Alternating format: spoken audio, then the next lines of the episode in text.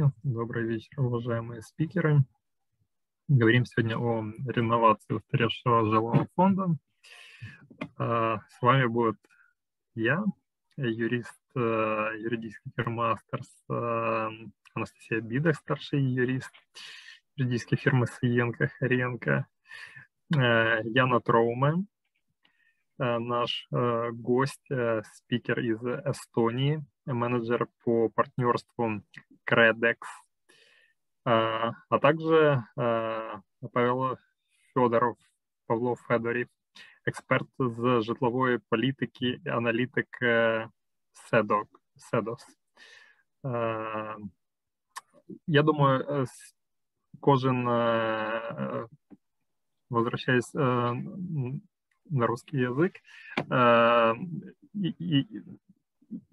и, вот это хороший момент, чтобы а, свериться по алгоритму наших сегодняшних действий. Э, язык. Я думаю, ввиду того, что у нас сегодня э, гость из Эстонии, э, мы можем рабочим языком определить русский, в то же время каждый из спикеров будет говорить на том языке, на котором ему удобнее. Насколько я понимаю, Павел будет говорить на украинском, Э, Яна обещала э, перейти с эстонского на русский. Э, спасибо. И дальше, на самом деле, в комфортных, в комфортной атмосфере пользуемся любым понятным нашим слушателям языком. Мы договаривались о 15-20 минутах на доклад спикера.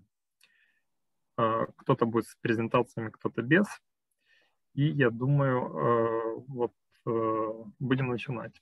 Э, полагаю, что мы вложимся в час-полтора. Коллеги, если нет каких-то дополнительных комментариев, оговорок, давайте стартовать. Э, начнем, мы начнем с интересной и довольно актуально, болезненной темы. Э, это регулирование вопроса реновации устаревшего жилого фонда в Украине сейчас. Да, а, а, а именно попытаемся э, понять, почему этот, э, эта проблема не решается. После этого Анастасия расскажет о инициативе Минрегиона, о законопроекте, который уже несколько раз публиковали, видоизменяли, и которые обещают вот-вот да и принять. Яна расскажет об опыте Эстонии в этом вопросе реновации. Я думаю, Украине есть чему поучиться у Эстонии. И Павел покроет э, тему механизма социально арендованного жилища в аспекте реновации. Правда, я видел презентацию, насколько я понял, тема слегка видоизменилась, да, но она все равно остается в рамках общей тематики мероприятия. Значит, стартуем с Э, с текущей ситуацией в Украине. Э, с легкой подачи Анастасии Бидах э, тема моего доклада називається «Реновація чи реконструкція житлового фонду, регулювання сьогодні та проблематика». Вот этот момент реновации или реконструкции, он довольно интересный э, с точки зрения э, нормативной базы реновации в украинских э, реалиях речь, скорее всего, не идет. Тут вопрос затрагивает реконструкцию, либо капитальный ремонт, либо в отдельных случаях текущий ремонт с элементами строительных работ, которые по постановлению 406 могут э, проводиться без э, согласовательной процедуры по линии ГАСКО. В общем, но для удобства, для, да, для того, чтобы использовать термин, который понятен всему миру, вот все эти виды работ, в принципе, мы будем, да, такие принято называть реновацией. Потому что так сложилось, что термин реновация в законодательстве все-таки э, больше зафиксирован за какими-то объектами культурного наследия, да, историческим, за историческими строениями. Но все же, тут не в терминах э, проблема. Проблема, э, проблема у нас в неработающем законе. В Украине более 15 лет назад принят Э, основополагающий э, реновацию э, жилого фонда закон, закон о комплексной реконструкции кварталов в скобках микрорайонов устаревшего жилого фонда.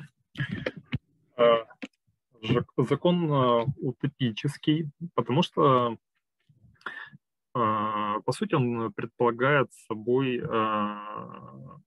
массовую э, реконструкцию, даже реновацию хрущевок по всей стране. То есть он подходит не к точечной не к точечному решению проблемы, а берется за нее масштаб. Да, э, объектами такой э, реновации, реконструкции, повторюсь, являются целые микрорайоны или кварталы. Э, проблема только в том, что для реализации таких проектов нужны финансовые средства, как мы понимаем. И для того, чтобы провести реконструкцию целого квартала, да, состоящего условно из 20 э, хрущевок, э, потребуются средства, которые составляют э, бю годовой бюджет районного центра. В общем, это одна из проблем, почему закон не работает, но мы к этому вернемся немного позже. Секундочку. А, закон а, определяет а, устаревшим жилым фондом здания до пяти этажей, гранический э, срок эксплуатации которых исчерпан, либо в которых износ основных несущих элементов э, составляет не менее 60%. Э, соответственно, э, говоря о законе, мы понимаем, что речь в первую очередь идет о хрущевках, о которых мы уже сказали, до пяти этажей, либо о царских домах, то есть строениях, построенных там, до 1918 года. В народе же все-таки в СМИ в первую очередь закон связывают с реконструкцией хрущевок, в том числе в аспекте сравнения с тем, что происходит а, в России, в частности в Москве, и в странах Балтии, ну то есть на всем а, постсоветском пространстве, потому что, насколько я наблюдаю, а, вот э, эти два региона, страны Балтии и Москва, да, они э, неплохо продвинулись в вопросе э, решения проблем хрущевок. Э, э, каждый э, из этих регионов э, показывает какие-то свои особенности, э, эффективность, э, либо контрэффективность. То, что мы прописали в законе, на самом деле, как мне кажется, было частично взято с примера Москвы. Но авторы закона не рассчитали, что, во-первых, почему-то нигде, кроме Москвы, такая реновация в России не увенчалась успехом. Да, речь о, об отсутствии заоблачного бюджета на реализацию. А, и второй момент, что в украинских э, населенных пунктах все-таки есть своя специфика, в том числе у нас есть национальное регулирование, которое не соответствует э, тому образцу, с которого был списан закон. Опять-таки, повторюсь, это мое впечатление, я не слышал прямых этому подтверждений, но из того, что я э, читал о реинновации в Москве, вот закон э, довольно э, похоже выписывает определенные процедуры. Я думаю о, о, об опыте Балтии, а именно Эстонии, э, очень интересно будет услышать доклады Яны. Так вот, закон выводит за рамки своего регулирования девятиэтажки, чешские проекты и тому подобное, да, то есть э, советский жилой фонд, э, который мог также строиться в 60-е 70-е годы, но не соответствует критерию пяти этажей. Э, что в законе э, еще пошло не так? Закон не определяет конкретно, кто должен выступать заказчиком строительства, косвенный, э, косвенный метод все-таки дает понять, что заказчиком должен выступать исполком местного совета либо совместный совет, но прямо вопрос не урегулирован. Закон предусматривает основным механизмом а, своей реализации отселения 100% жильцов а, а, дома, который является объектом реконструкции, в другой дом, э, что, э, э, чему должно предшествовать стопроцентное согласие жильцов дома на отселение и на проведение в отношении его реконструкции, что by default создает э, невозможность его реализации, потому что в 99% случаев, если не чаще, найдется несколько жильцов. Это при условии, что все другие проблемы будут решены, и э, проект э, реконструкции дойдет до этапа обсуждения отселения, чего у нас э, по факту за 15 лет не происходит. То есть э, не доходит до этого этапа проекты по реконструкции. Да, ввиду э, целого ряда проблем, о которых сейчас продолжим говорить. Так вот, даже в случае, если все же эти проблемы будут решены и уже вот-вот начнется имплементация положения закона, э, имплементация проекта реконструкции квартала. Э, ну, практически никогда не соберется 100% э, согласных на то, чтобы такой проект был реализован в жизни. В первую очередь на мой взгляд, из-за э, бытовых страхов э, потерять жилье и не получить новое. Хотя закон э, предусматривает условия реализации предварительное предоставление жилых площадей его жильцам устаревшего жилого фонда. Но это один из, э, одна из следующих э, причин, э, почему закон не работает, на инвестора-застройщика возложены слишком тяжелые обязательства, слишком большое количество обязательств, за которые просто никто не берется. Инвестор должен всем и вся, в том числе обеспечить жильцов устаревшего жилого фонда новыми квартирами, которые должны быть э, не меньше, а то и на 50% больше существующих. Э, инвестор должен разработать ДПТ, э, и это всего один... И инвестор, конечно, за свой счет должен осуществить строительные работы в отношении объектов реконструкции.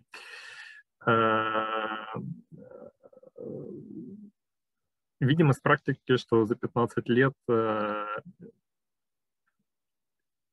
либо ни один проект не был э, реализован, либо э, мне приходилось слышать о буквально нескольких проектах, которые были реализованы все-таки не в полном соответствии с законом, а, но которые, в принципе, тоже для того, чтобы показать, что закон работает, подводят под э, пример работы этого закона. Но на самом деле, да, на, вот, на общем горизонте населенных пунктов Украины, на опыте 15 лет мы понимаем, что закон не работает, что инвесторы явно не готовы брать на себя такие сумасшедшие обязательства.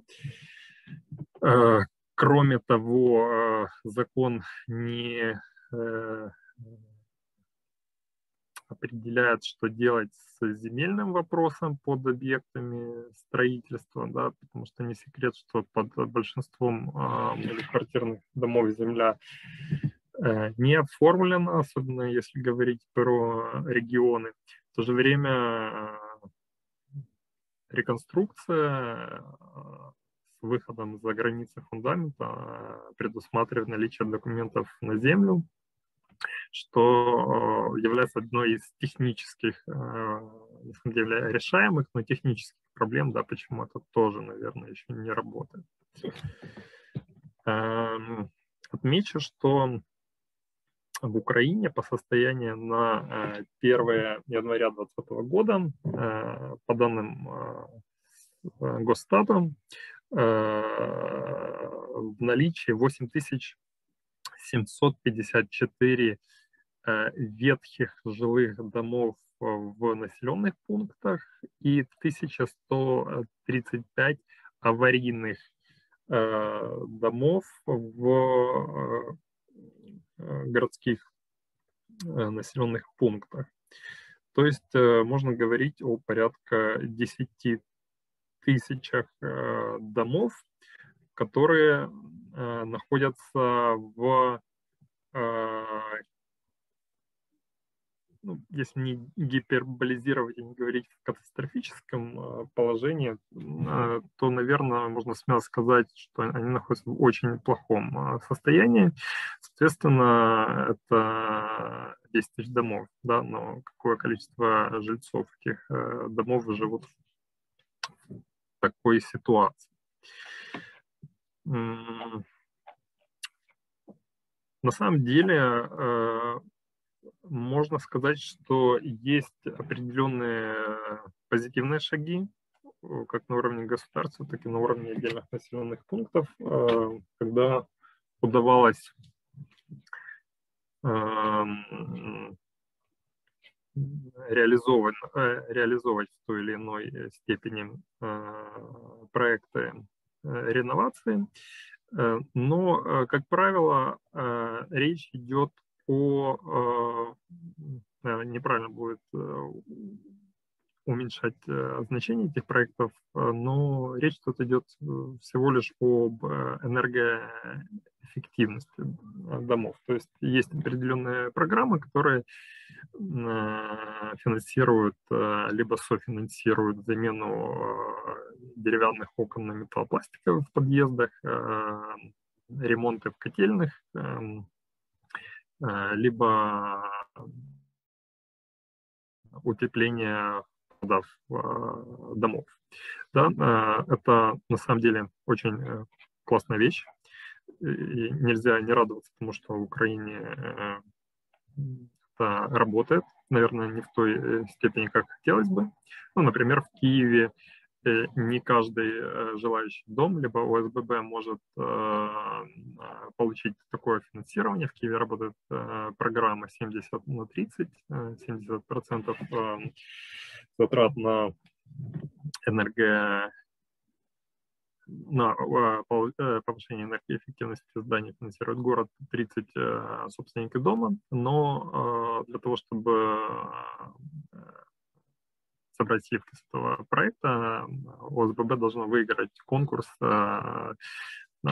показав себя более эффективным управленцем дома, показав более эффективный проект, нежели другие ОСББ, что теоретически уже говорит о неком дискриминационном подходе к жильцам, к горожанам. А, э, есть определенные проекты, которые финансируются банками, э, теплые кредиты, но опять-таки касаются они э, энергоэффективности.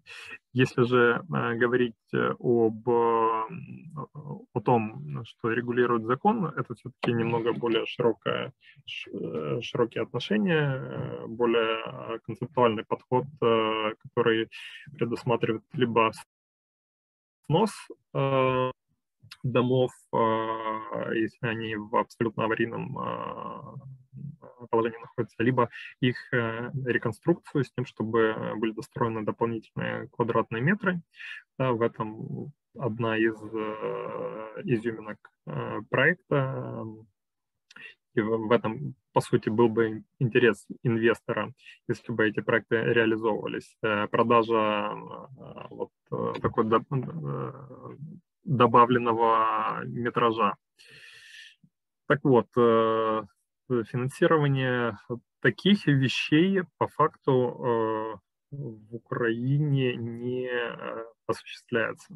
Хотя периодически приходится читать о том, что в, то в таком, то в другом населенном пункте вот-вот будет уже определили конкретные дома, которые будут э, первыми в череде э, последующих проектов э, реновации реконструкции, но читаешь новости спустя какое-то время, так ничего и не происходит. Приезжаешь на место, видишь, что на самом деле ничего не происходит. Вот подобные вещи читал о Чернигове, по факту там так ничего не пошло. Несколько раз приходилось читать о конкретных э, кейсах, которые должны вот-вот были заработать по определенным массивам в Киеве, так ничего не заработано. Но ну вот весной этого года э, Киевская городская государственная администрация э, э совместно с, если не ошибаюсь, Институтом урбанистики э, сообщили о том, что они работают над э, проектом реконструкции устаревшего жилого фонда. Если все пойдет по плану, то э, в этом году, возможно, представить проект э, на рассмотрение Киевского городского совета. Ну, посмотрим, что из этого выйдет. Да, э, в любом случае, если положения закона не будут изменены, в том числе по вопросу заказчика строительства, по вопросам финансирования, да, а, для того, чтобы обеспечить более сбалансированный подход к уровню ответственности частного сектора и э, города, либо государства, ну, по сути, речь идет о государственно-частном партнерстве. Так вот, до решения этих, в том числе этих проблем, э, принятие каких-либо местных программ – Э, не даст, на мой взгляд, э, хорошего, качественного разрешения э, проблем. И вот тут мы логично и плавно переходим к следующему докладу. Анастасия, расскажи, пожалуйста, о том, что же подготовил Минрегион, как они собираются решать наболевшие проблемы. Спасибо. Спасибо, Андрей. А, как уже известно, 10 марта этого года Минрегион на своем сайте опубликовал проект закона о внесении изменений в действующие законы комплексной реконструкции кварталов микрорайонов устаревшего жилого фонда. Были внесены ряд изменений, которые, ну, скажем так, делают попытки исправить ситуацию с реконструкцией устаревшего жилого фонда. А, сразу скажу, что определено сейчас то, что говорил Андрей, по заказчику строительства, по предложенному проекту определяется заказчиком строительства а, исполнительные органы э, органов местного самоуправления, то есть сельских, поселковых и городских советов. Финансирование предполагается, возможно, за счет денег инвестора-застройщика, а, местных государственных бюджетов, также а, бюджетов государственных предприятий и учреждений, а, которые владеют имуществом на территории микрорайонов и кварталов, в которых предполагается реконструкция устаревшего фонда. Какие меры предусмотрены по комплексной реконструкции кварталов. А, ну, также осталась реконструкция, в том числе предусмотрена модернизация многоквартирного а, дома в границах квартала, то есть которая предполагает а, там, замену окон, какие-то ремонты крыши и тому подобное. Может быть реконструкция как с обязательным отселением, так и без отселения. Потом снос с дальнейшим новым строительством, так же, как и было, в принципе, в предыдущем законе остается пока. А, и реконструкция, а, добавилась реконструкция объектов инженерно-транспортной и социальной инфраструктуры, как а, расположенных в границах микрорайонов кварталов, как мера по комплексной реконструкции кварталов. Меры будут определяться, исходя из программы реконструкции, которые будут утверждаться местными советами и результатов исследований, аудитов, технико-экономических расчетов. А, вводится новое понятие, которое устаревшего жилого фонда, которое убирает вот это ограничение по этажности э, зданий, которые могут реконструироваться. Сейчас данного ограничения в 5 этажей э, не предполагается в новом проекте. А, кроме того, техника эксплуатационные показатели снижаются до более 40%, а не более 60%, как это было ранее, не менее 60%, да, Андрей, если не ошибаюсь, как это было ранее. Уточняется понятие стартовые жилые дома, то есть это те жилые дома, которые э, в первую очередь строятся, в первую очередь э, в которые происходит отселение людей, э, собственников э, квартир, э, дома которых реконструируются. А, а, что а, также уточняется, что вот эти стартовые многоквартирные дома должны строиться обязательно в пределах квартала микрорайона, подлежащего комплексной реконструкции, или с согласия большинства собственников жилых э, объектов недвижимого имущества э, могут в смежных кварталах микрорайонов соответствующего населенного пункта. Э, также наниматели квартир Государственного жилого фонда могут с их согласия, имеют право на получение компенсации в, при, э, в виде другого жилья в пределах территории населенного пункта.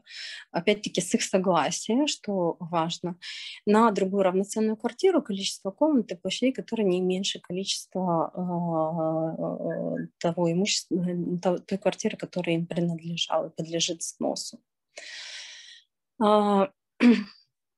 По полномочиям э, органов, органов местного самоуправления быстрее я пройдусь. А, и ну, основные, что опять, э, как я уже говорила, определено, что выступает заказчиком комплексной реконструкции кварталов исполнительные органы э, советов, и э, эти же органы обеспечивают проведение инженерных изысканий на участке строительства, сельские, поселковые, городские советы принимают решения комплексной реконструкции кварталов, относят объекты недвижимого имущества к устаревшему жилому фонду и обеспечивают реконструкцию, капитальный ремонт объектов социальной инженерно-транспортной инфраструктуры. А, это как бы все относится к полномочиям органов. А, в то же время добавили четкие обязанности инвестора-застройщика, который предполагает это обеспечение получения исходных данных, а, э, разработка проекта строительства, проведение экспертизы, получение разрешительных документов. Это четко в обязанностях инвестора-застройщика закрепляется. Осуществление также собственными силами мероприятий по утилизации отходов а, с, с, по сносу а, домов. А также инвестор-застройщик обеспечивает документальное подтверждение объемов собственных и привлеченных инвестиций. Тут не уточняется проектом, какое это должно быть подтверждение. И также обязуется инвестор, застройщик подготовить и предоставить органу местного самоуправления градостроительную документацию для утверждения. Что интересно, что из понятия маневренного жилого фонда, то, куда переселяются э, жители э, домов, которые реконструируются, убрали четкое закрепление обязанностей по с, со, по его созданию за инвестором-застройщиком. Раньше, э, вернее, действующим законопроектом эта обязанность четко закрепляется за инвестором-застройщиком создания этого маневренного фонда. Сейчас это вроде как бы э, предполагается, что это может быть и не только инвестор-застройщик, но, допустим, органовое самоуправление. В то же время необходимо отметить, что обязательным условием конкурсов а, на привлечение инвестора является создание маневренного фонда. То есть тут есть некоторые расхождения в э, самом проекте, которые могут, э, опять-таки, создавать дополнительные вопросы или споры. То есть вопрос, кто будет создавать маневренный форум и фонд, и на чьи плечи э, ложится финансирование этого маневренного фонда, как по мне, по существующему проекту остается под вопросом. А, какой порядок а, осуществления комплексной реконструкции предусматривается новым проектом? Это прежде всего утверждение проекта комплексной реконструкции кварталов решением органа местного управления, потом принятие решения а, интересная формулировка в проекте в порядке закона о собственниках многоквартирных жилых домов, а, статьи 10, а, разных проектах, которые, опять-таки, публиковали разные ссылки на пункты этой статьи идут. А, и причем, ну, они, те, те проекты, которые я видела, которые сейчас э, на сайте Минрегиона, они ссылаются, ну, как бы не на совсем тот пункт, который регламентирует порядок принятия общим собранием жильцов. Но предполагаем из э, публичных выступлений Минрегиона, что это ссылка на седьмой пункт, который говорит о 70% э, жителей многоквартирного дома. Здесь у меня, допустим, возникает вопрос, что если в доме не создано ОСББ, в каком порядке тогда будет проводиться данное собрание, обязательно ли создавать перед этим ОСББ в доме. Ну, то есть такие моменты э, вроде бы и мелкие, в то же время важные, они пока ну, остаются под вопросами. А если решение на общем собрании не будет принято, то такой дом исключается из проекта реконструкции и рассмотрение также вопроса об отчуждении земельного участка, расположенного в пределах кварталов, которые подпадают под программу, а, прекращается в случае несогласия более 20% а, владельцев таких земельных участков, о чем а, уведомляются собственники всех земельных, э, собственники земельного участка. А, интересным, а, я не буду перечислять все требования, которые э, предусмотрены в конкурсе на привлечения инвестора-застройщика, для меня было интересно, на что я обратила внимание, что одним из требований является интересное условие конкурса.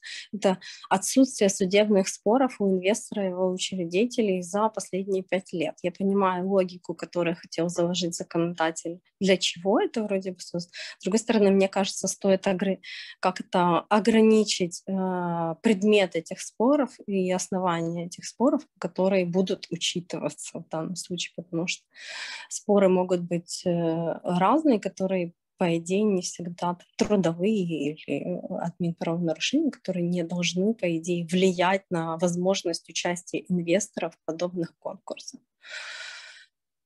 А, ну и далее уже заключение инвестиционного договора с инвестором. А, что также из интересных положений. А, в случае отказа собственника от а, отселения а, предусматривается его принудительное отселение по решению суда. Уведомление собственников об отселении происходит в течение двух месяцев до начала проекта реконструкции кварталов. Собственники обеспечиваются равноценными квартирами в маневренном жилом фонде э, на условиях временного проживания на основании договоров найма. И э, вместо э, равноценного жилого э, жилья собственники могут выбрать компенсацию денежную э, на основании проведенной денежной э, экспертной оценки в случае рыночной экспертной оценки, извиняюсь,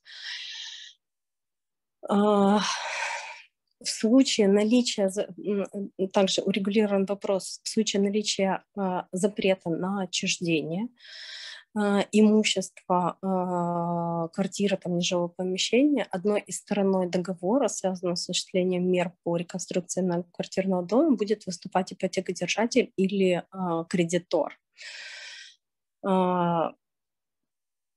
и собственнику э, квартиры, которая подлежит освобождению, компенсации рыночной стоимости предоставляется исключительно в случае наличия у него на праве собственности другой квартиры или садового жилого дома, что подтверждается документально. Такой как бы тоже интересный момент. И включение дома в проект э, комплексной реконструкции квартала является основанием для досрочного расторжения договора найма без применения штрафных санкций.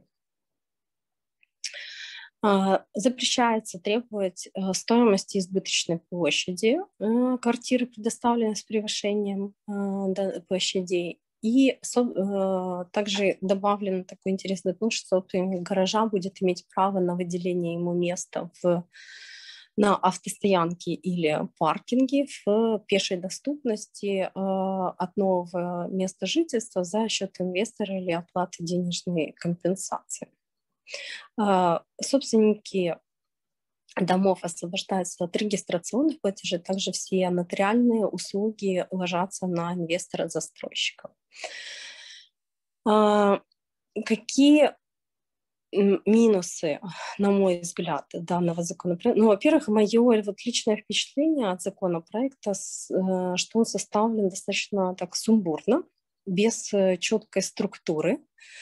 А, законопроекта. Очень сложно на самом деле отслеживается вот сейчас э, там логика и структура и поэтапность а, проведения этой реконструкции. А, вот ее сейчас не, не видно в, в этом проекте. То есть ты догадываешься или улавливаешь из других далее норм, как и что должно происходить, что, ну, как бы не очень хорошо, и опять-таки это будет основанием для дальнейших споров или коллизий и тому подобное. А, и я бы не сказала, что данный проект э, существенно на самом деле меняет ситуацию, э, кроме регулирования вопроса, ну, наверное, рано говорить об урегулировании вопросов, но возможны попытки урегулирования вопросов по получению 100% собственников э, согласия на отселение и проведение реконструкции. И э, также ну, э, положительным является снятие ограничения по высотности зданий, хотя ну, в целом, э, по сути, хрущевки были до пяти этажей. Как по мне, государство не предусматривает, э, минусом законопроекта является то, что государство не предусматривает упрощенных процедур бюрократических для инвестора-застройщика и не предусматривает каких-то мотиваций э, не для инвестора-застройщика участвовать в подобных проектах, не для жителей э, реконструированных домов. Ну, для жителей, наверное, мотивация она есть, но э, нету гарантии, они не закрепляются проектом закона, вплоть до того, что Э, прочитав э, проект закона, житель не будет понимать четкой этапности и структуры проведения этой реконструкции для себя. А, дополнительные гарантии в виде страхования, что будет э, на случай форс-мажорных обстоятельств, что будет на случай банкротства застройщика, что будет на случай а, э, ликвидации того же застройщика, новый проект закона не регулирует эти ситуации, не предусматривает какие-то гарантии для успокоения тех же жителей и для дачи их согласия.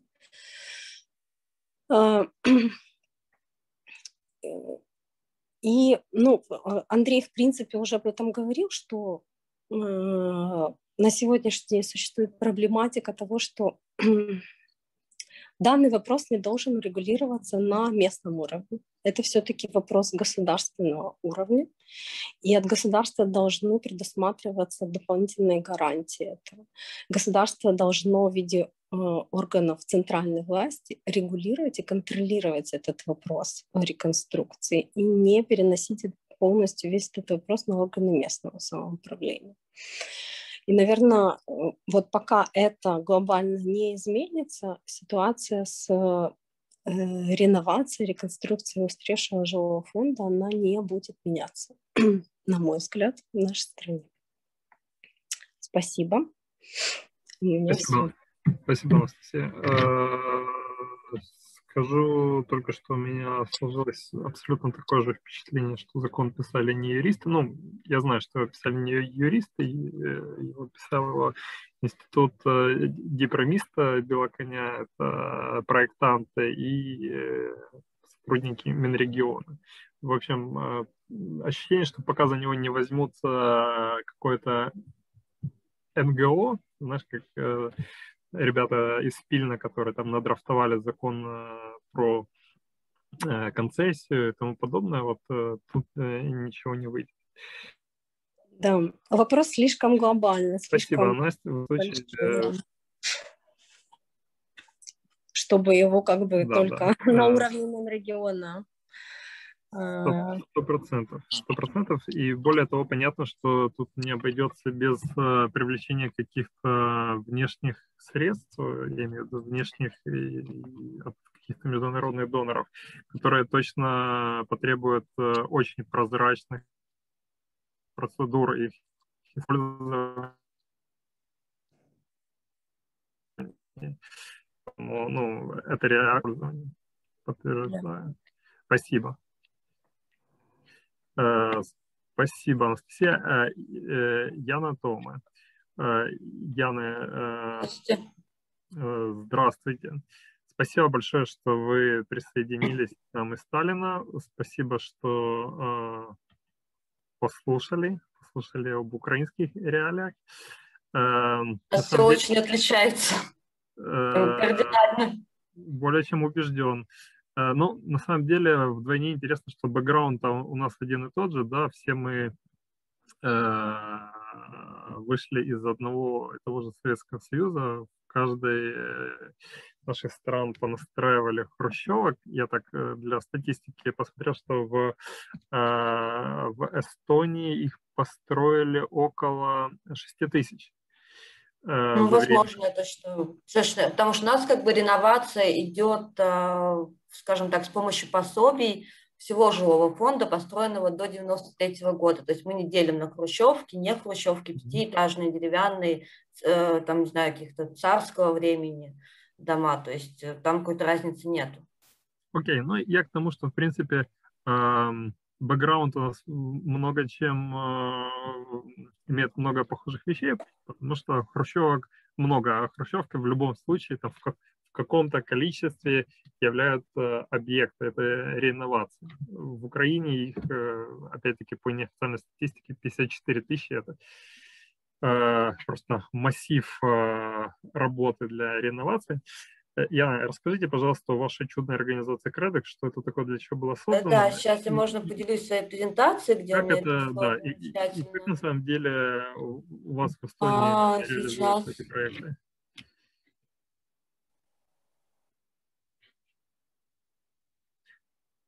А, значит, а, наша организация Credix – это финансовое учреждение, созданное Министерством экономики еще в 2001 году когда-то она была создана для поддержания, скажем так, жилого фонда и в том числе для поддержки предпринимательства.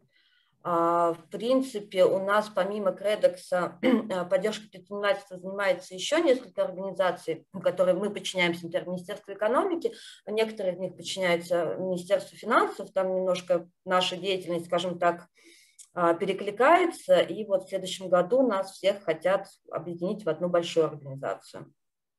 А, но разница Credix от э, других организаций заключается в том, что они занимаются также и жилым фондом. То есть жилым фондом у нас в Эстонии, кроме Credix, никто не занимается.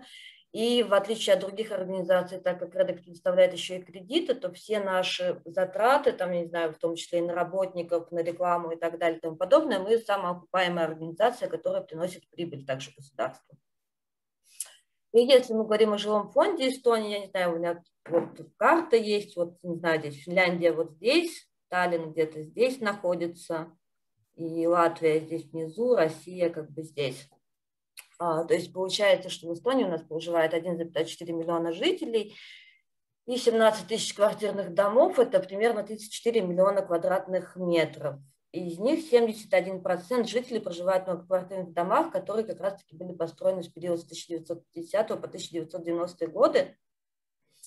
И, насколько я поняла из предыдущих как бы, выступлений спикеров, я хотела бы отметить, что у нас 95% жилой собственности находится в частной собственности.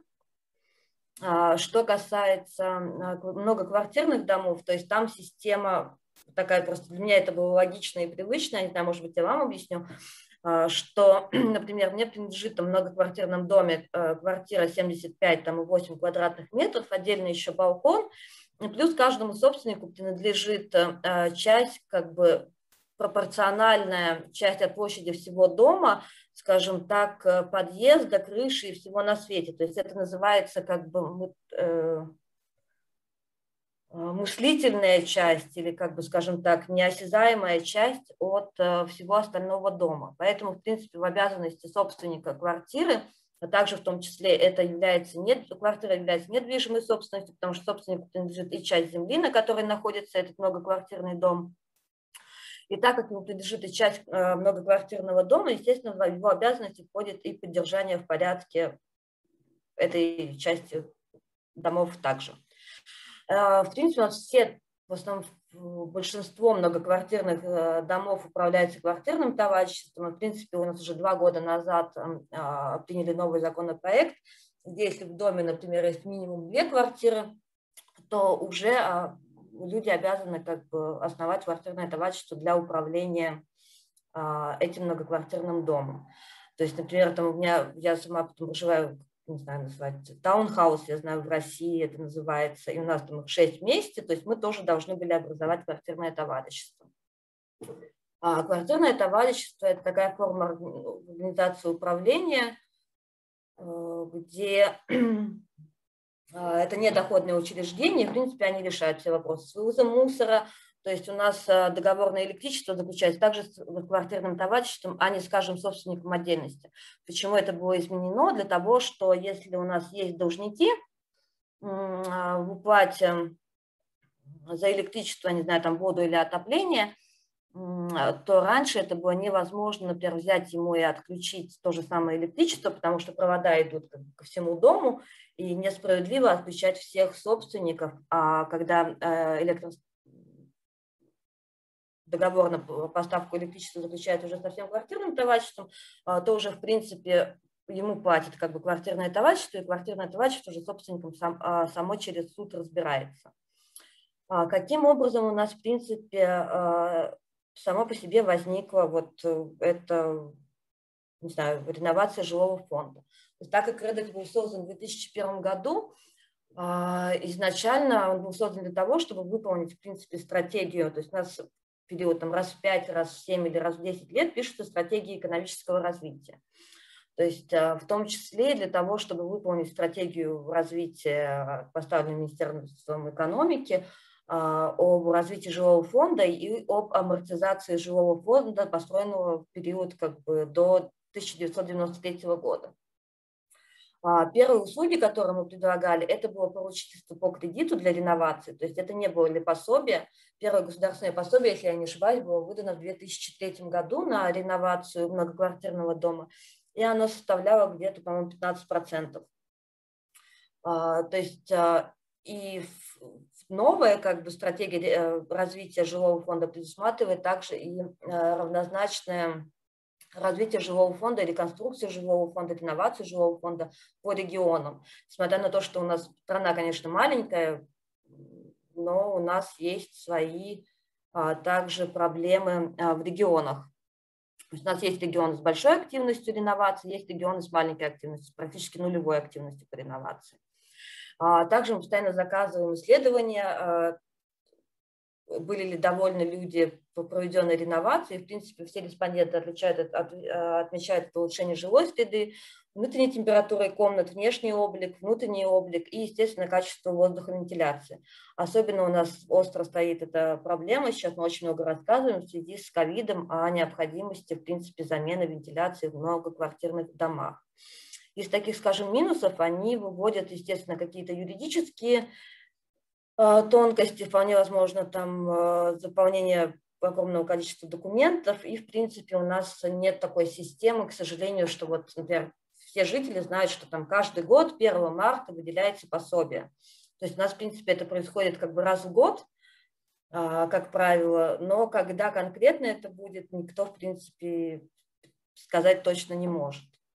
Здесь у меня тоже выведены основные э, моменты по управлению домом, квартирным товариществом. А, то есть это как э, паевое, в принципе, похоже на пай, э, паевое, паевое общество, по-моему, у вас по-русски называется. То есть э, в каждому с квартиры собственнику принадлежит определенная часть. Вместе с квартирой он продает также и часть собственности, как бы свой пай в квартирном товариществе. А, то есть все владельцы оплачивают расходы по, соответственно, счетам сколько он потребил воды, у нас везде установлены счетчики, я не знаю, как у вас, то есть э, и воды, и тепла, и так далее. То есть он оплачивает, соответственно, счетчиком, плюс как бы какие-то расходы на мусор и так далее. А здесь еще важно отметить, насколько я поняла, у вас как бы нет такой системы, то есть у нас введена такая система, что у нас каждое квартирное товарищество а, вводит такую систему, как резервный фонд и ремонтный фонд. А, то есть резервный фонд, он предусматривает эм, то, что на балансе квартирного товарищества всегда должна быть э, сумма расходов э, многоквартирного дома за месяц. То есть ее собирают при а, основании квартирного товарищества, чтобы если что-то случилось, там, не знаю, появились какие-то неплательщики и так далее, у квартирного товарищества была возможность погасить, оплатить счета. И вместе с резервным фондом собирается также ремонтный фонд. Э, сумма ремонтного фонда определяется а, на собрании квартирного товарищества. То есть для того, чтобы это решение было принято, должно быть принято 50% плюс один, как бы простое большинство собственников для принятия решения. Также это большинство необходимо для принятия решения о реновации, взятия кредита и так далее. Э, в принципе, также там есть один, одна тонкость, что эти 50% плюс один, они также должны быть, э, то есть это должен быть собственник как бы больше квартир. То есть э, по суммарной как бы площади там тоже должно быть большинство. И Кредекс оказывает услуги не частным лицам, а непосредственно квартирному товариществу. То есть о пособии, кредите или поручительстве у нас ходатайствует квартирное товарищество. А, то есть каким образом у нас проходит реновация многоквартирных домов? А, то есть сейчас у нас где-то, в принципе, реновировано с помощью пособий а, не так много, это 1100, может быть, 1300 квартирных домов на данный момент.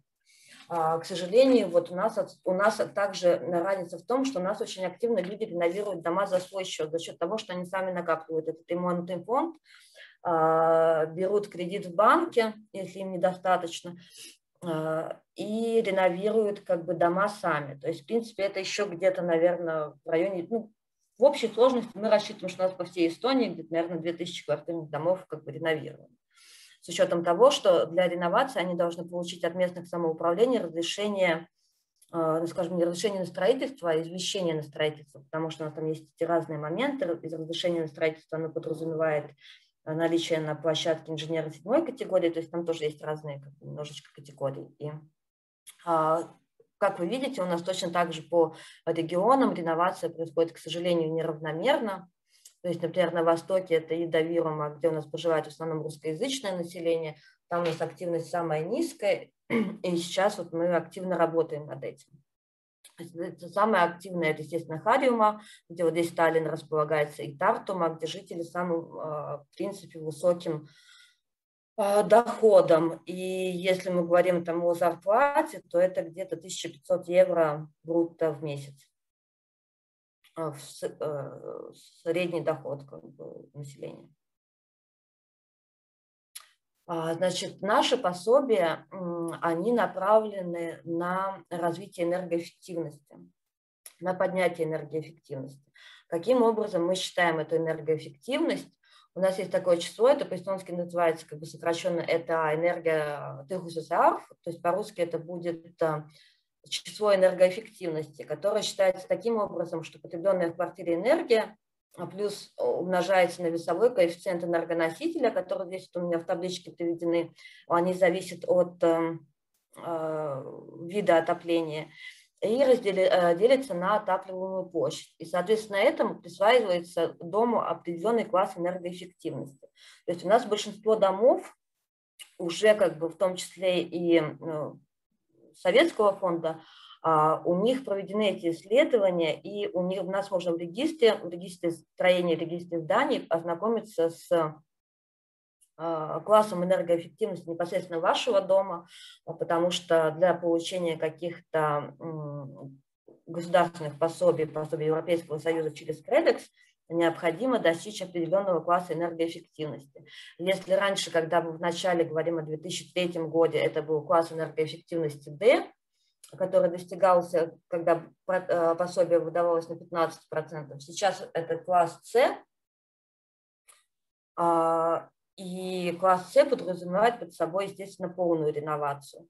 Если еще вот вас, вам интересно, то у нас есть такой закон о строительстве, то есть у нас новые, а, новые дома, новый жилой фонд, который строится, уже два года, как э, в обязательном порядке он не может строиться ниже энергокласса Б. То есть все новые дома у нас должны как минимум соответствовать энергоклассу Б либо энергоклассу А. Энергокласс А он подразумевает под собой, в принципе, очень часто установку а, солнечных панелей на крышу, либо, скажем так, Э, в таком случае как бы уменьшение какого-то оконного пространства. Если мы говорим, как считается этот весовой коэффициент, от чего он зависит, а, то здесь уже как бы провелась аналогия с тем, насколько конкретное отопление а, негативно влияет на окружающую среду. И вот, например, если мы говорим о годах 2015-2017, когда у нас наиболее такие, скажем, активные годы а, реконструкции за счет а, пособий Кредекса, то есть вот здесь у меня пример, картинка, это как раз пятиэтажный, не, то есть это, в принципе, наверное, уже не хрущевка, но у нас он называется в народе, в принципе, все равно хрущевка. То есть где вот такие маленькие двухкомнатные квартирки с проходными комнатами. А, и я думаю, что, скорее всего, он был построен, наверное, в конце 60-х, начале 70-х годов. И вот так он, в принципе, выглядит после реновации. Здесь заменены балконы, то есть обязательно, естественно, утепляется фасад, реновируется, меняется, меняется система вентиляции. А, также приводится в порядок и подъезд, Что касается территории вокруг дома, то пособие на, эту, э, на приведение в порядок территории вокруг дома не выделяется, но квартирный товарищество все равно активно очень приводит ее в порядок за счет кредита. А, и тоже, как вот, я не знаю, вы говорили о том, что у вас людей планируется куда-то отселять, у нас никто никуда не отселяется, никто никуда не выезжает, потому что это их собственность, и, в принципе, ну, у нас такой мысли даже никогда не возникало кого-то куда-то отселять. А, на период как бы реновации. То есть люди проживают в этих квартирах, вокруг дома ставятся леса, и проходит таким образом у нас процесс реновации. Да, это достаточно неприятный процесс. Я знаю, с маленьким ребенком жила там а, тоже в панельном доме еще с, с первым ребенком тогда, где у нас проходил процесс реновации. В принципе, вот маленький ребенок, и за окном постоянно ходят какие-то дяди и постоянно шумят, и он достаточно долгий, но, как бы, к сожалению, что поделаешь, у нас ну, нет такой практики, чтобы кто-то куда-то выезжал. А, значит, я, э, простите, смотрю на фотографии и понимаю, что балконы, вероятно, расширяли, да?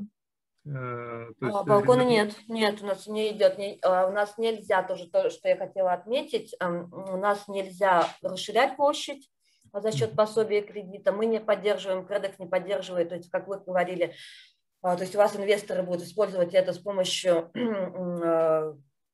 с коммерческими целями мы коммерческие цели не поддерживаем. То есть у, нас, у нас есть такое, что квартирные товарищества по собственной инициативе, например, приводят в порядок, это, это больше касается, скажем так, сталинского жилого фонда, где квартирные товарищества приводят в порядок чердаки, например, там выстраивают крышу, получают разрешение на строительство, проектируют это все, продают там квартиры, то есть это касается в основном как бы центра города.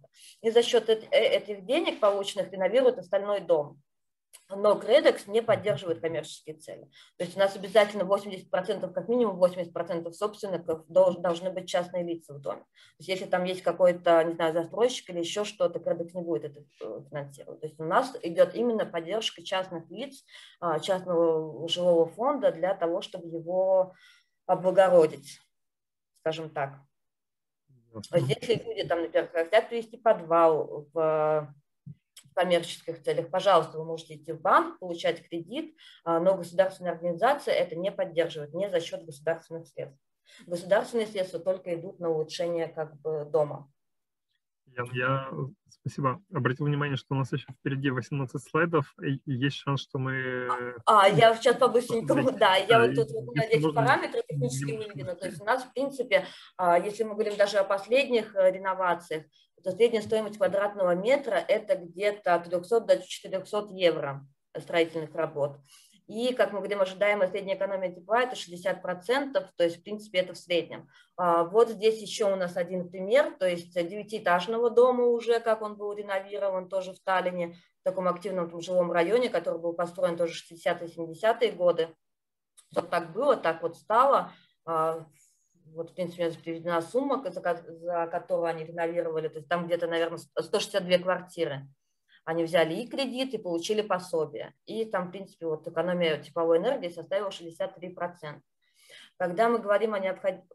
Я вам пришлю потом когда мы говорим, в принципе, людям о необходимости реновации, то есть у нас даже последняя была семинар как раз эм, в пятницу по новым решениям для реновации. В принципе, так как они берут, используют и пособие, и кредит, их э, ежемесячная квартирная плата не увеличивает. То есть она не уменьшается, скажем так. То есть они жили вот в таком как бы некрасивом доме, они там платили 100 евро, они живут в красивом доме, они платят те же самые 100 евро. То есть, по идее, они сэкономят на скажем так, отоплении, там, электричестве, но за счет того, что они взяли кредит, сумма, в принципе, коммунальных платежей остается более-менее э, той же самой. И, в принципе, э, то есть последние годы, так как у нас инновация проходит неравномерно по Эстонии, то есть мы ввели такие э, правила, что в Таллине и в Тарту, здесь в середине, они получают 30% на полную реновацию, и в регионах люди получают 50%, если они проводят полную реновацию. И для вот нашего, скажем, такого года русскоязычного региона Идавирума, который там в Нарве граничит с Россией, скажем так, там вообще маленькая активность и небольшой доход у населения, то есть там им разрешено проводить и частичную реновацию, то есть, например, только утеплить крышу, либо там фасад, либо поменять систему отопления, либо систему вентиляции, и в том случае им выплачивается тоже 30%. То есть им, там не действует требование, что, что не обязательно должно, что обязательно должна быть проведена полная реновация зданий, где заменяется система а, вентиляции, то есть по новым требованиям это а, вентиляция с рекуперацией тепла, которая устанавливается на крышу, заменяются окна на трехслойный пакет, утепляется фасад и так далее.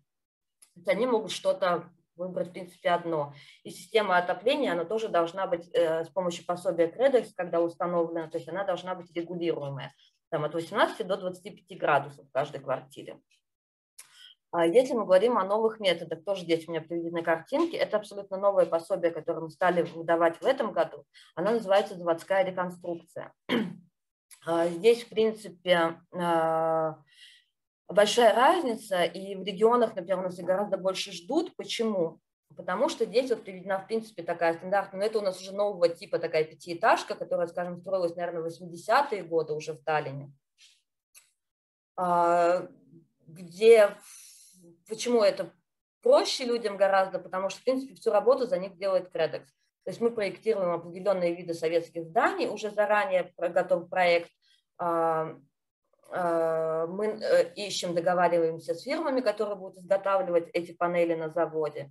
И, в принципе, к людям они просто приезжают, быстро устанавливаются, буквально это занимает, там, не знаю, неделю. И вот, в принципе, их дом готов. То есть они не должны жить, они не должны, во-первых, заниматься проектированием, бумажной всей этой работой. Они должны искать подрядчиков, отвечать за них, заказывать технадзор и так далее, потому что у нас это тоже длинная, непростая процедура. Я просто вижу, что у меня времени нет, я бы вам рассказала, каким образом это у нас проходит. И таким образом им гораздо, в принципе, быстрее и проще. Вот я не могу, сказать, к сожалению, рассказать о результатах.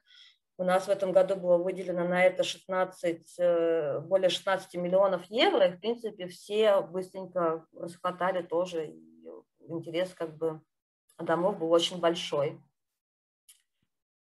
А, таким образом. И если мы говорим, каким образом у нас это все проходит, то а, этап от а, проектирования и реновации занимает, в принципе, где-то года полтора, то есть 8 месяцев у них идет на принятие решения, проектирование и так далее, и остальное время уже на непосредственно стройку.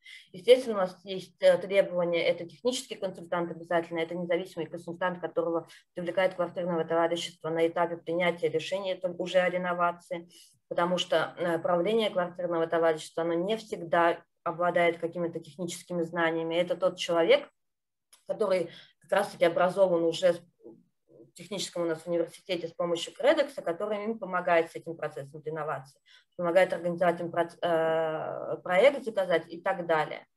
А также обязательным требованием у нас является наличие технадзора, а, наличие решения значит, квартирного товарищества и наличие проекта. А, мы сами... Подскажите, пожалуйста, а вот эти процедуры, они релевантны и для э, того, что вы показывали на предыдущем слайде, когда... Да, это все вот, вот, э, вот эти все процедуры проходили люди, которые как бы вот занимались этой реновацией. Если они хотят получить пособие, да, они должны пройти все эти процедуры. Они должны выбрать технического консультанта, сделать начальное задание. Okay. А вот в случае, когда э, эти новейшие методики используются, когда вот эти корпусами дом обкладываются? Вы говорили, что... В принципе, там то же самое. Там точно так же за этим следит технический консультант. Mm-hmm. Проект делает Кредекс, а, скажем так, что первичный проект, то есть э, проект облицовки с дома. То есть мы им все равно отправляем они дополняют этот проект еще изменением системы отопления, потому что ну, как мы ставим только сверху эти панели, которые заказываются.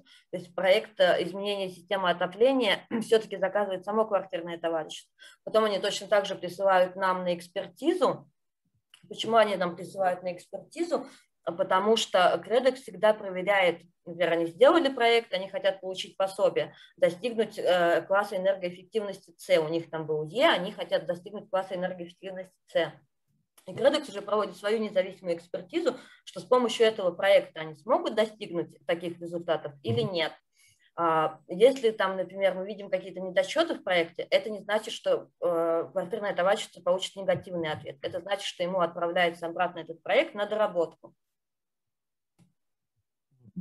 Я а... очень, очень интересно слушать. Я думаю, если вы не будете против, мы можем придумать еще какое-нибудь мероприятие, где вы расскажете о строительных процедурах.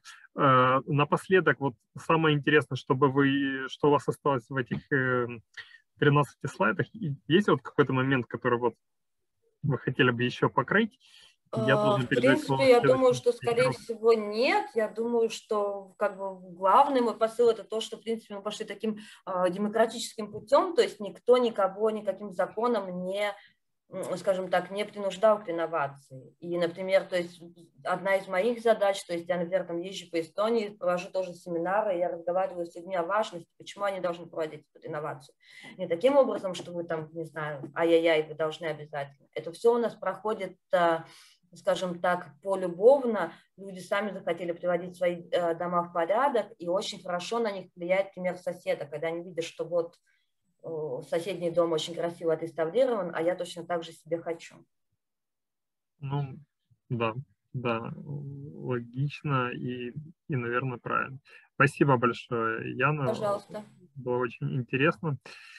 Э, и успехов в ваших э, э, начинаниях. Спасибо большое. А, спасибо.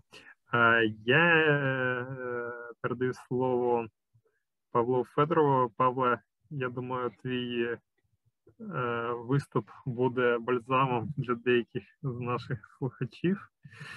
Е, але просто нагадаю, що ми вирішили проводити івент російською мовою, оскільки у нас був спікер, який не володіє нашою українською мовою. Павле, е, я читав твої коментарі, твоє інтерв'ю в аспекті питання реновації житлового фонду. Бачив там не те, щоб революційні, але ну цікаві і нестандартні ідеї. Тому буде дуже цікаво е, послухати. Пам'ятаєш, що в тебе теж обмежений час, да? то через е, півгодини починається наступний івент, на якому Та ні, ні, я постараюся, дякую. Я постараюся якомога швидше. Зрештою, вечір сонячного літнього дня, то люди може мають краще чим. Будь ласка, я спробую коротко. позицію. Гаразд. Як відновити житловий фонд та право на житло? Підхід, на якому базуються власне наші рекомендації аналітичного центру CEDOS, е, він власне базується на тому, що ми можемо провернути одразу дві реформи зараз: з одного боку, відновити житло, з іншого боку, зробити так, щоб ті, в кого немає сьогодні де жити, отримали власне доступ до нього, щоб підвищити його доступність. Почнемо власне з короткої закону. Я не буду переказувати ключові якісь позиції, але Мова там здебільшого йде про так звану комплексну реконструкцію е, застарілого житлового фонду. Е, цей закон він існує понад 15 років, і забудовники часто кажуть, що причина того, що він не працює, в тому, що власне треба досягти 100% згоди співвласників, або, скажімо, там треба придумати якісь нові ще механізми компенсації і так далі. Всі презентації я спробую переконати, що причина насправді глибша. Спроби реформувати і змінити цей закон вони почалися, коли Лев Працхаладзе став заступником міністра регіонального розвитку, і з того часу щороку відбувалися, якщо не круглі столи, то різні обговорення, як за участі Діпроміста, так і за участі комітету власне Верховної Ради та й самого Мінрегіону. За останні два роки з'явилося чотири проекти. Тобто, на початку 2019-го з'явився один проект закону, який потім не розглядався. В кінці року з'явився ще один в якому спробували уточнити трохи про історичні ареали і спадщину. В квітні 20-го з'явився ще один проект, в якому прибрали згадку про те, що людей перемістять у житло, яке буде приблизно рівноцінне. А остання редакція вона взагалі прибирає, скажімо, будь-які характеристики того місця, куди людей переселять в процесі реконструкції, так званої. Чому так званої? Бо здебільшого мова йде про те, що оцей забудовник, приватний інвестор, він знесе житло, а на е, звільненій земельній ділянці збудує щось вище, і власне людей переселить або в ці житлові комплекси, або в якісь інші. А вільні помешкання продасть на ринку і таким чином покриє свої витрати.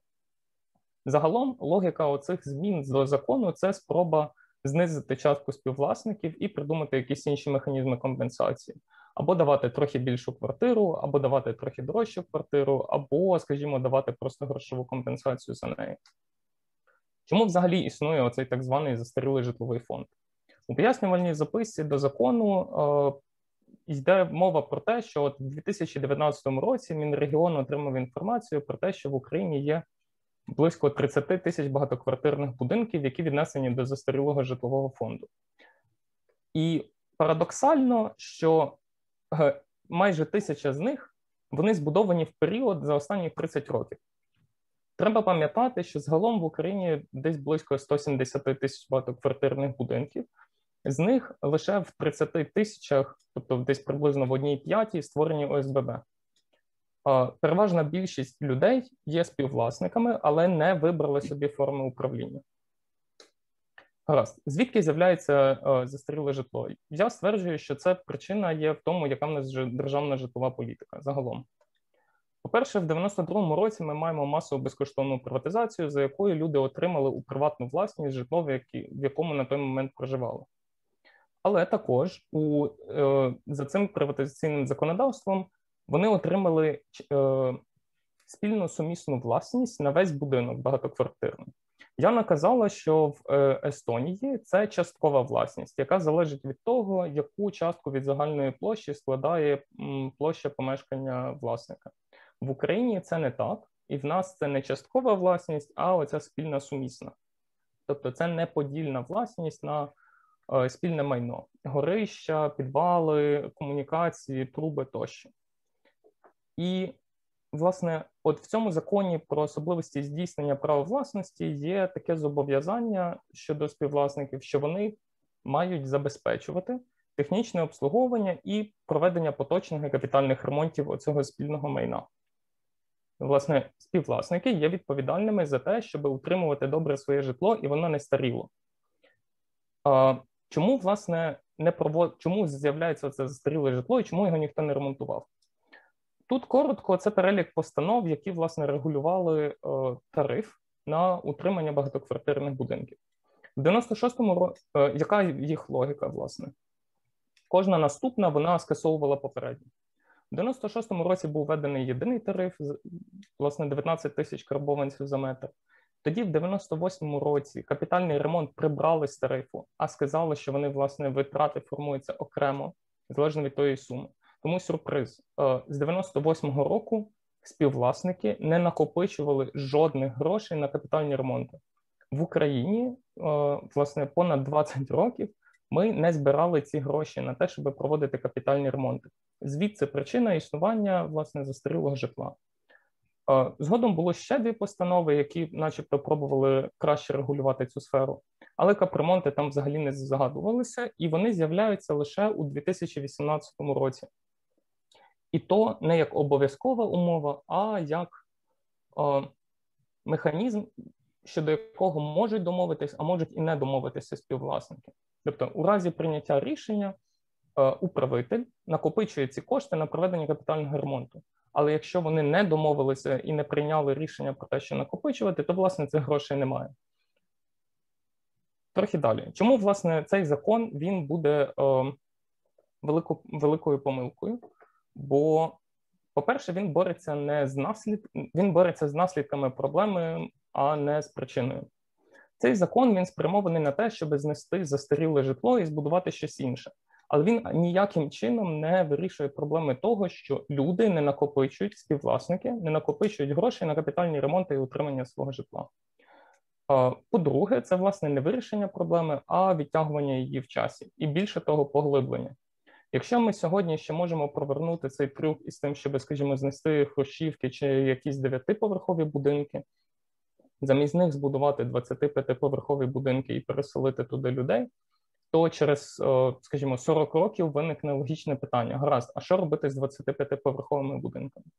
Той самий трюк вже буде складніше провернути. Знести 25-поверховий будинок і збудувати щось іще вище ну, доволі сумнівна ідея. По-третє, цей закон він відтворюватиме і загострюватиме існуючі нерівності в суспільстві. Цей закон він фактично закріплює логіку того, що одні неефектив... неефективні власники одних помешкань стануть неефективними власниками інших помешкань.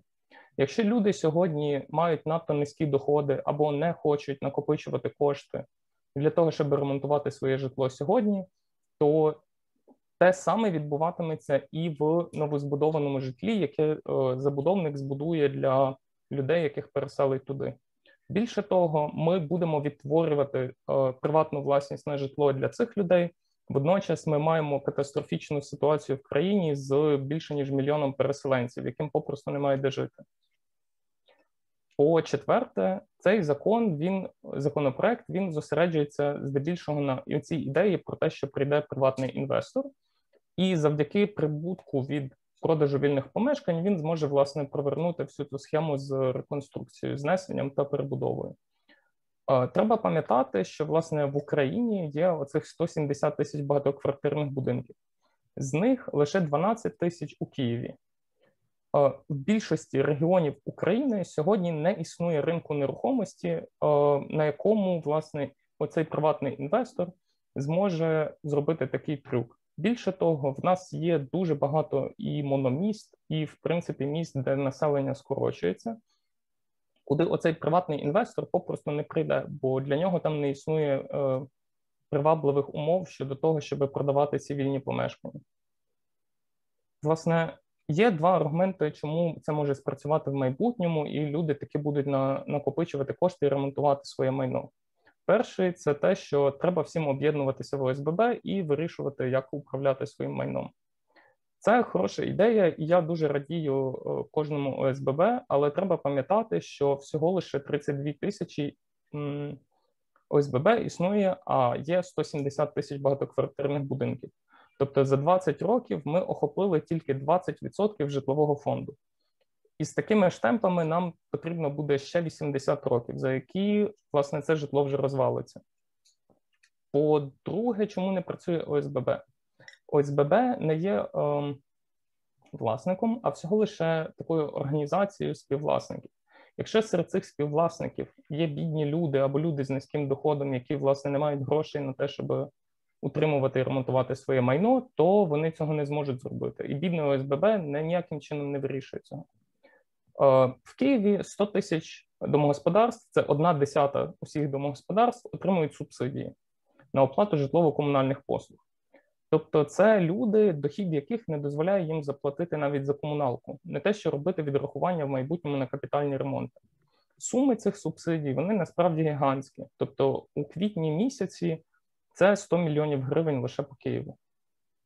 Другий аргумент є вже міські програми співфінансування, які от будуть працювати так. Я не згадувала про співвідношення там 15% субсидій, 20-30%. В Україні це е, вивернуто в іншу сторону. В нас більшу частину суми платить місто або держава, а співвласники платять мізерні суми. Скажімо, заміна ліфта коштує всього лише 10%, або програми енергоефективності коштують лише 30%. Це також несправедлива і неефективна програма, бо нею користуються здебільшого не ті ОСББ, не ті будинки, в яких є найгірший стан, а власне нові будинки, в яких створені ОСББ, і які були збудовані уже після незалежності. Власне, про соціальне житло і як воно пов'язане з цим.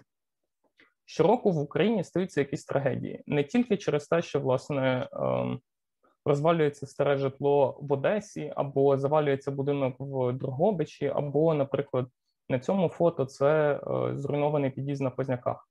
І щоразу виникає питання: а куди ж власне людей поселити, коли сталося таке лихо?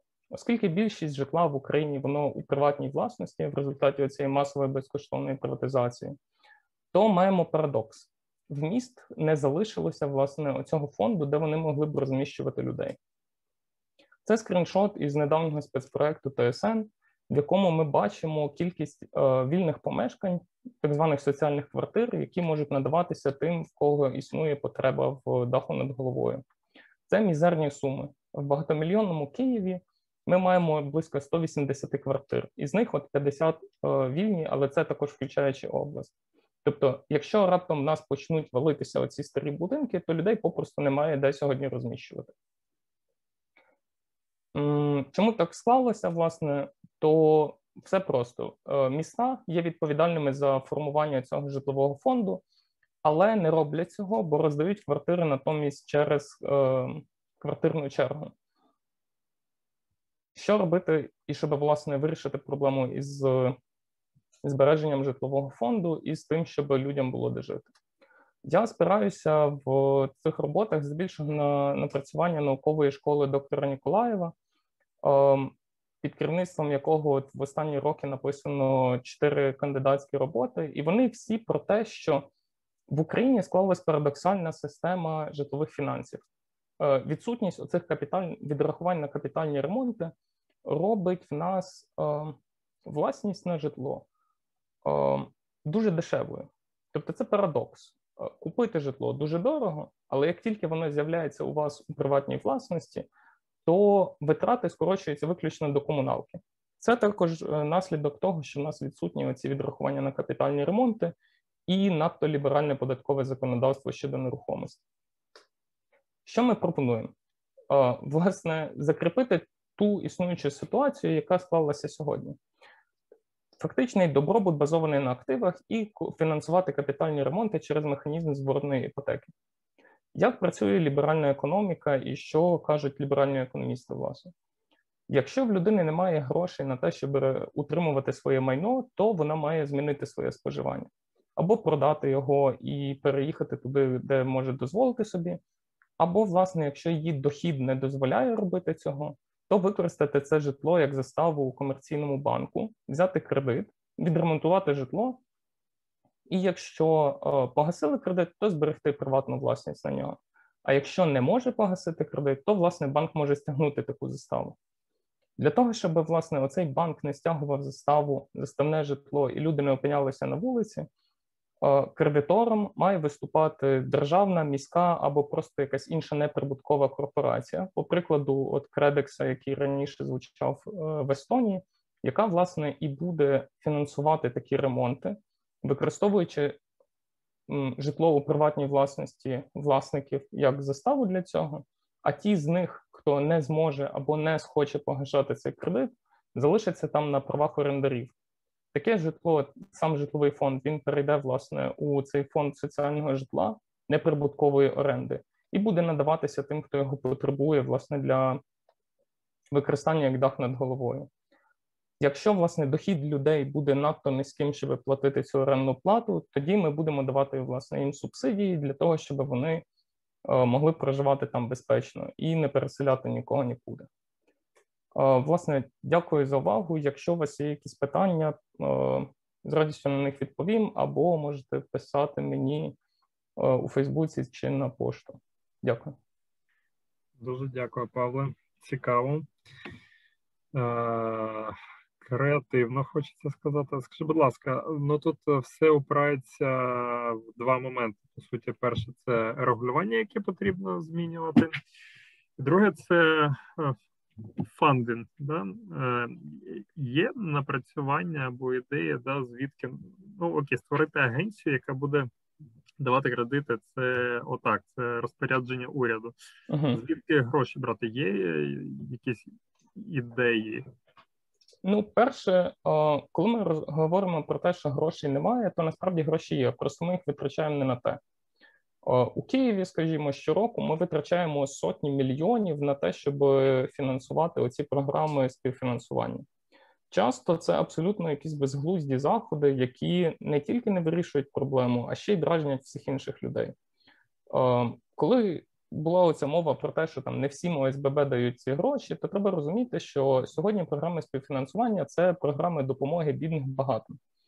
Тобто люди, які не можуть утримувати своє житло, платять податки. А з цих податків ми фінансуємо ремонти приватної власності тих, хто має вже трохи грошей, і в принципі мали би йти в комерційні банки для того, щоб фінансувати свої ремонти.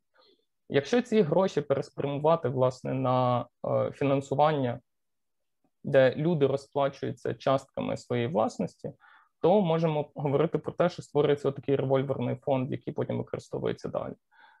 Інше інше питання: можна власне випускати облігації, які будуть покривати ці всі видатки, але ключова умова вони вони не можуть бути спрямовані на це фінансування приватної власності. Інакше ми просто відремонтуємо житло, люди отримають житло кращої якості, підвищиться його вартість за гроші платників податків знову ж таки. А через 40 років знову ця проблема. Тобто, навіть якщо ми змогли би відремонтувати сьогодні все житло, яке є в Україні, то через якийсь час знову виникне ця проблема. І саме тому закон, власне, є такою спробою забудовників змінити постановку проблеми і нав'язати, що треба всього лише знести і побудувати. Вони заберуть прибутки, місто отримає навантаження на соціальну інфраструктуру і на комунікації загалом, і проблему того, що з цим житлом все одно доведеться щось робити через десятки років. Будь ласка, але ж е, все рівно з цим житлом щось потрібно буде робити через 40 е, років. А як же? Ключова ключова штука це житло завжди має залишатися у неприбутковій оренді. Що таке неприбуткова оренда або власне це соціальне житло? Здебільшого воно формується за воно видається в користування за rent. Ну тобто, це витрати, які йдуть на те, щоб заплатити комуналку і відраховувати на капітальні ремонти.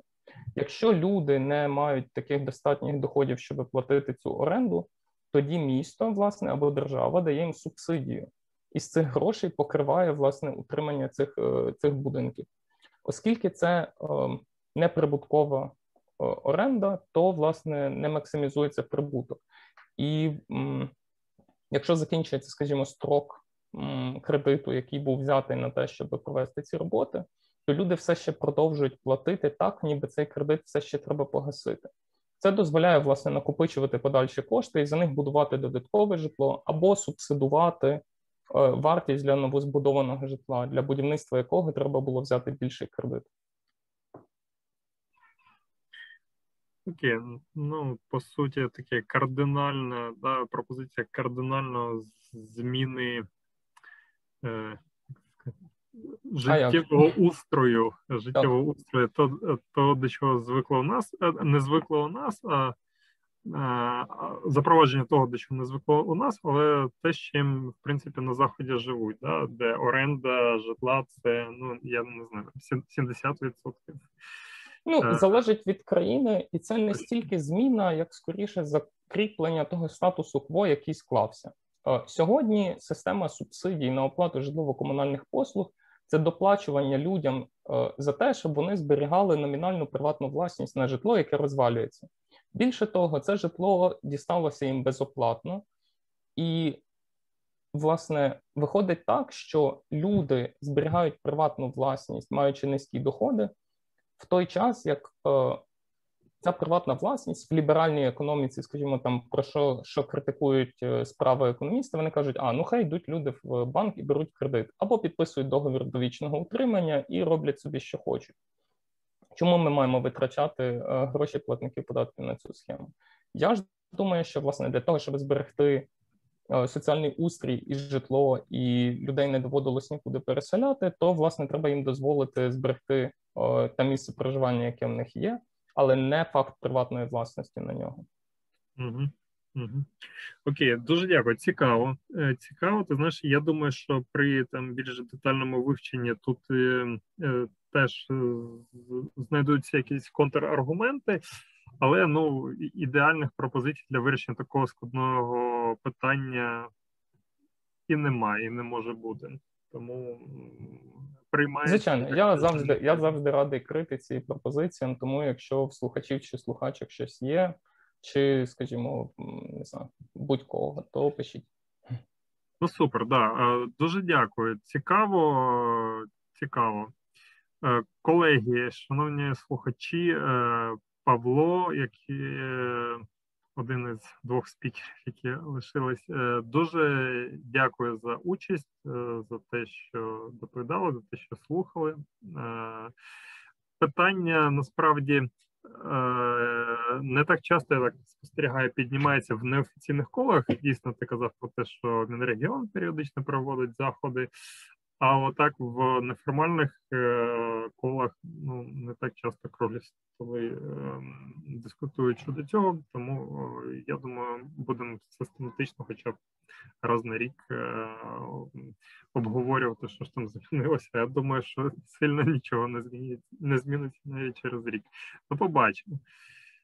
Дякую, дякую, колеги. Всім гарного вечора. До зв'язку. Дякую, щасти.